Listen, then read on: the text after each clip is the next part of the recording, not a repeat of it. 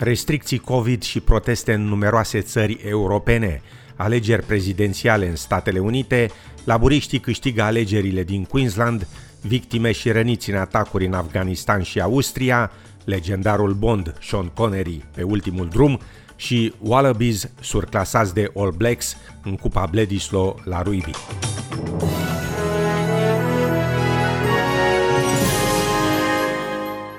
Tot mai multe state europene revin la carantină. Belgia, Germania și Grecia își vor suspenda toate activitățile neesențiale timp de o lună și jumătate, iar libertatea de mișcare va fi restricționată drastic.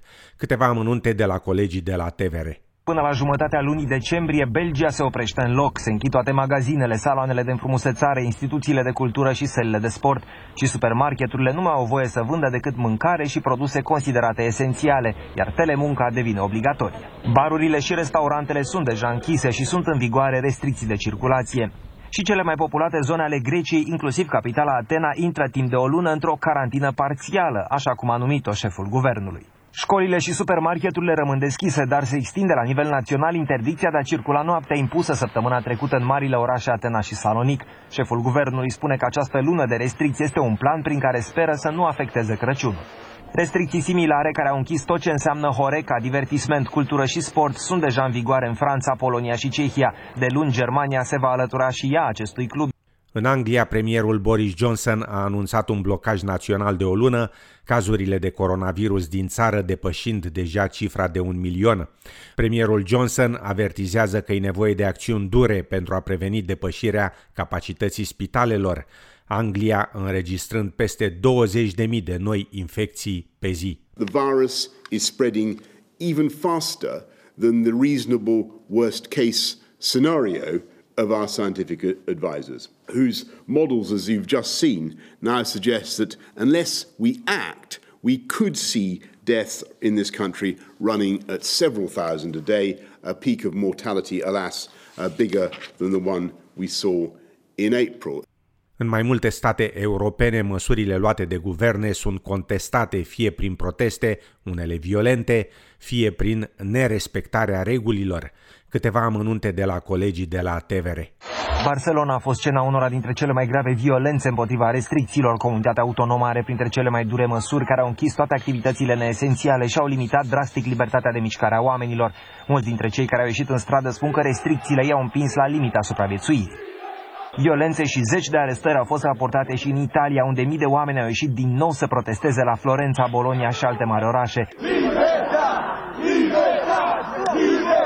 Italia, care a raportat un nou record de peste 30.000 de infectări în 24 de ore, a închis toate afacerile considerate neesențiale și a impus restricții de circulație noaptea. Butic deschis, spunem nu dictaturii impuse și da tratamentului egal. Cu acest mesaj, mai mulți patroni din Franța refuză să respecte restricțiile sanitare și sunt dispuși chiar să riște amenzi.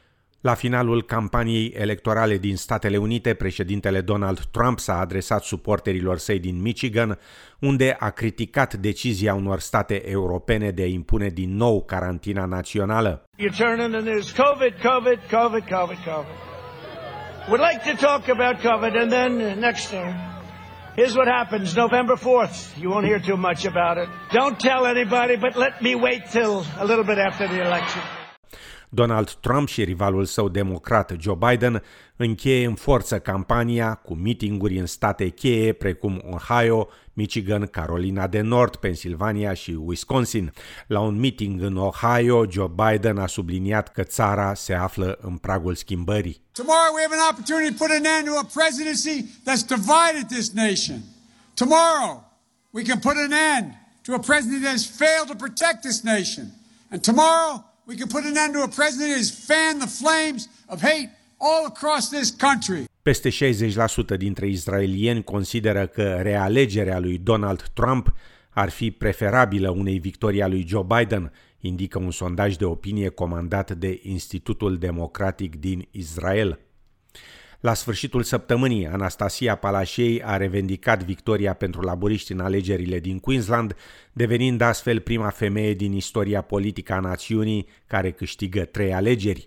Liderul filialei din Queensland a Partidului Național Liberal, Deb Franklinton, și-a recunoscut înfrângerea și a declarat că după încheierea numărării voturilor se va retrage de la conducerea formațiunii. Doamna Palașei le-a transmis suporterilor din electoratul ei care încredere că va obține majoritate parlamentară. For many Queenslanders, I know it's been an incredibly tough year. It's been tough not being able to see your family and friends in other states or even around the world as we've been in the midst of a global pandemic. But here in Queensland, we've all stood strong and united. And together, we're on top of the pandemic And if we continue to work together, we will stay strong. Laburiștii ar putea obține până la 52 de locuri din totalul de 93 ale Parlamentului. Astăzi se așteaptă întârzieri mari la punctele de control din Queensland pe măsură ce se relaxează restricțiile de la frontiera statului. Locuitorii din zonele regionale ale New South Walesului au acum permisiunea de a intra în Queensland după luni de zile de blocaj datorat coronavirusului, însă interdicția continuă să se aplice rezidenților din Sydney și Victoria. Călătorii vor avea nevoie de un nou permis de frontieră, așa numit G-Pass, care e valabil 14 zile și înlocuiește X-Passul, care este valabil doar 7 zile. În Victoria, astăzi este a patra zi la rând când nu s-au raportat cazuri noi de coronavirus sau decese cauzate de acesta. Între timp, în New South Wales, premierul Gladys Berejiklian a criticat din nou businessurile care nu respectă restricțiile anti-COVID. Autoritățile sunt îngrijorate că ar putea exista o transmitere a virusului în sud-vestul Sydneyului, după ce un angajat al restaurantului libanez Jasmine's din suburbia Liverpool a testat pozitiv la coronavirus.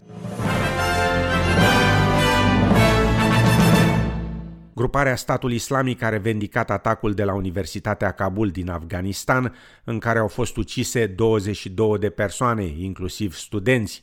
Într-un mesaj postat pe internet, grupul afirmă că ar fi ucis și rănit 80 de judecători afgani, procurori și personal de securitate, care tocmai completaseră un program de pregătire profesională. Pe de altă parte, două persoane au fost ucise și 15 rănite, dintre care șapte grav, în urma unor schimburi de focuri lângă o sinagogă din centrul Vienei, au confirmat surse locale. Poliția afirmă că în prezent are loc o masivă operațiune de localizare a suspecților și a cerut populației să evite zona.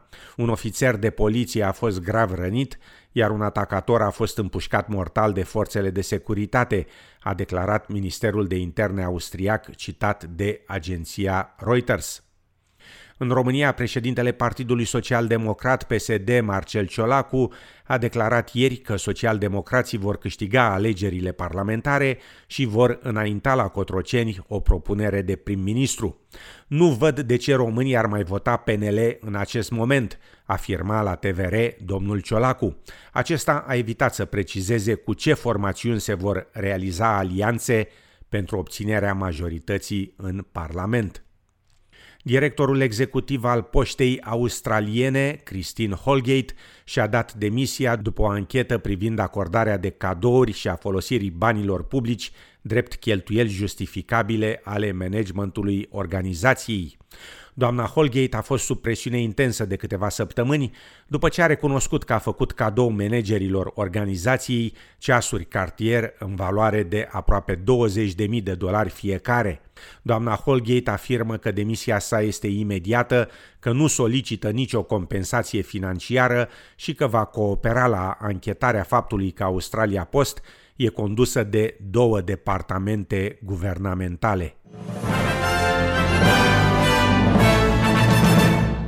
Astăzi, la ora 3 p.m., la hipodromul Flemington din Melbourne, are loc cursa care oprește în loc națiunea, adică Melbourne Cup, însă totul se va desfășura fără spectatori la fața locului, datorită coronavirusului.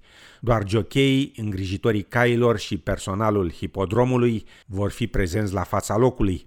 Calul irlandez Tiger Moth este favorit, în timp ce caii Sir Dragonet și câștigătorul cupei Cofield, Very Elegant, sunt cotați cu mari șanse.